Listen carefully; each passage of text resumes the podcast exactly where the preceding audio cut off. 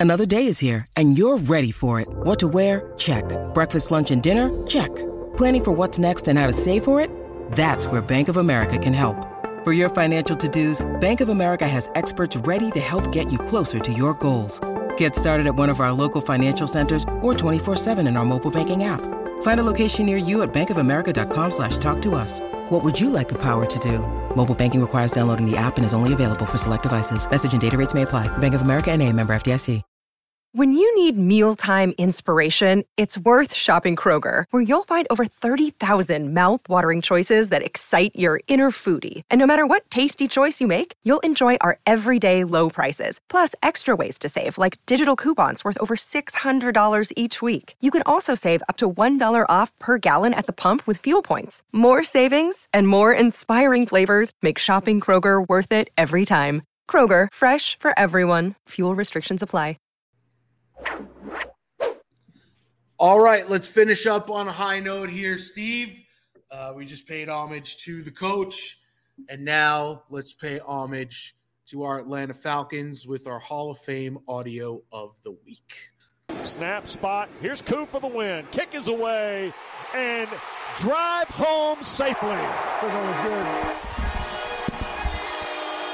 Younghoe Koo from 41 yards wins the ball game. Arthur Smith and Atlanta are four and four. You know, not gonna lie. Obviously, a solid call there from Wes. He, he's always the consummate professional. I wasn't sure which direction they were gonna go because it had been so bad. So that was the first time I heard it on the radio because I was watching the TV call. That's obviously Wes Durham, Dave Archer, Atlanta Falcons Radio Network, only on Sports Radio 92.9 The Game. Um, I wasn't sure if Wes was going to call it like what I heard there was relief. Like, Yeah. holy crap! Like, I just broadcasted for five hours. This this game, you know, I sweat through my suit. You know, I lost five pounds just sitting up here with my sitting on my hands with Arch, and you could hear it in the call. The just the wow, we won.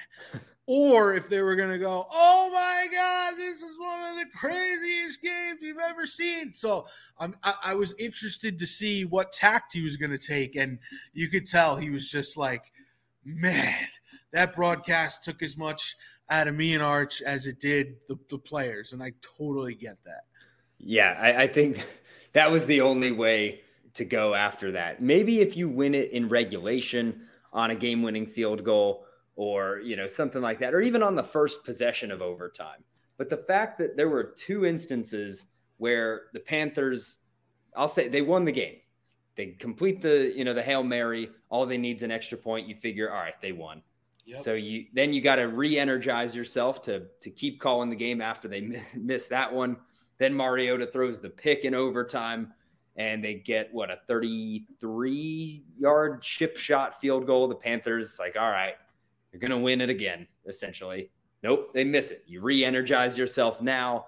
Then you have the game-winning call. So at that point, I even you know I wasn't calling the game nobody nobody at the station was you know when we were there watching it yesterday but we were all exhausted so i can only imagine what wes and dave were having to go through in that booth trying to just will this team to a victory with their call and so yeah i, I think it was a sense of relief more than anything when they won it Yeah. So from like our perspective, from like breaking down the media perspective, like you got to try to put yourself in the moment, as you just did very well.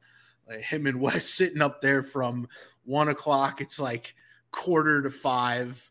They're like back and forth and back and forth, and it's holy crap, and then it's holy crap, and then it's holy crap, and then it's holy crap. And so you're just you're just I can only imagine just how emotionally draining it is to call a game like that. Like, uh, you know, as the broadcaster for the team, you're with them week at week in and week out, play in and play out. You're calling every single play of every single game, and you get to this high point of Damiere Byrd, and then you get to the absolute low point of um, what's his name, the receiver dj the, moore DJ Moore, who who makes this incredible catch, rips off his helmet, and then you're like, what? what's going on? There's a chance. And then he shanks the kick. And then he shanks the kick again. And in between that, Marcus Mariota throws a pick. And you're just like, man, I don't know what to make of this anymore. So I bet you that I wonder if like you could sit down with him like anatomy of broadcaster and be like, did you think he was making the kick? Right. Wait, and Bo Morgan, your uh, your fellow or the executive producer of Dukes and Bell that you're with uh, so often, you will be today. I know he's up in the booth with them as because he produces the Falcons radio network as well. I'm yes. curious to to know, and I'll ask him later today when I'm in for uh, for my shift. That I wonder what their body language was like. Right. You know, again, same thing with the final call, or whether it's the final call or some of the big moments at the end of regulation. Are they, you know, are they slumped down? Are they standing? Are they, you know, I, I'm curious in that moment because we don't see the broadcasters usually. We're we're just we're listening on the radio. So I'm curious what uh, what that element was like. Yeah, I know the Yankees have a um, John Sterling cam. We got to get a Wes and Arch cam. There we go. In the in the booth. It's just a little one up in the corner at home games that shows it's running the entire game. And if there's something crazy that happens they just tweet his reaction because it's so it's so visceral. Like when you're when you're the TV broadcaster you got to play it down the middle. So when when Kenny Albert's making the call like he's excited but he's not rooting for the Falcons to win the game he's not supposed to be anyway but Wes and Dave you got to imagine there's fist pumping and uh, you know, and hands on hips and, you know, leaning forward out of almost falling out of the booth, like, you know, trying to, you know, it's good, it's good, it's good, it's good, it's good, it's good. Like, you know, you're, you're willing your, the kick into the, into the uh, back of the net as you do when you're a fan watching from yeah. home. I'd love to hear the Panthers radio network at some know, point. That, we may, I may have to look that up today. Yeah, we may have to dig that up for the next uh, episode of the show. Um, I know their guy Mick Mixon reti- Oh, it's um it's Anish Shroff. This is his first year oh, doing from, it from uh, ESPN. ESPN broadcaster. Um, Mick was a we used to have Mick on Dukes and Bell all the time. He was a consummate pro, you know, legendary radio voice in in the football game. Uh, I think he think he put in like 30 years or something crazy like that, wow. broadcasting football. Um, so he, this is Anish's first year. So this was the biggest call he he's had to make so far. So that that would be very interesting to dive into for sure. Um, so Steve, just an insane Falcons Panthers game. Um, I know Butterfinger agrees. Yeah, speaking of Panthers, yeah. Um, so I, I, the the funny thing is going to be um, what happens in I guess about a week and a half from now when we're back on the air after this rematch, deciding uh, could be first place again. I mean, right. potentially. I mean, we could be doing this. this we could be doing this all over again. I mean, it's right. going to kind of just ping pong back and forth. You would think. I mean, is Tom Brady going to, you know, lose ten games in a season? I, you don't think so. So, uh, how, how long can the Falcons stay in this thing? Is really the question.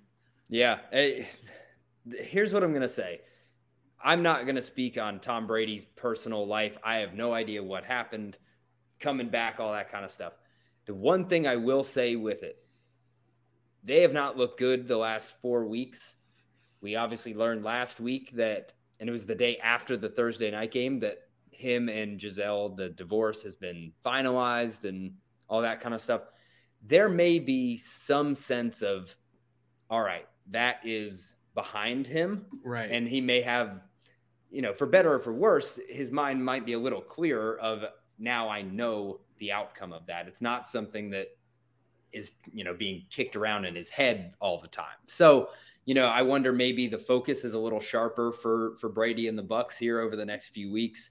But yeah, th- this is not a division that a team is going to run away with and win by four games. This is going to be a division that goes back and forth all season long. So really every divisional matchup is going to have such high intrigue because it could decide the division at the uh, at the end of the season.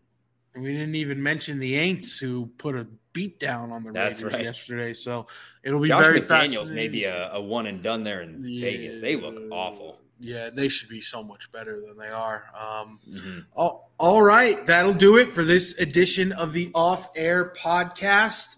Steve reveled us with his uh, Halloween hits and misses. I decided to spend uh, an amount of money I shouldn't have spent, but had a great time.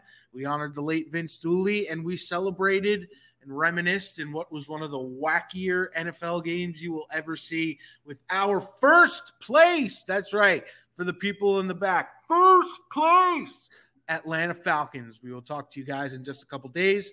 For Stephen Gagliano, I am Chris Thomas saying thank you for listening to the Off Air Podcast.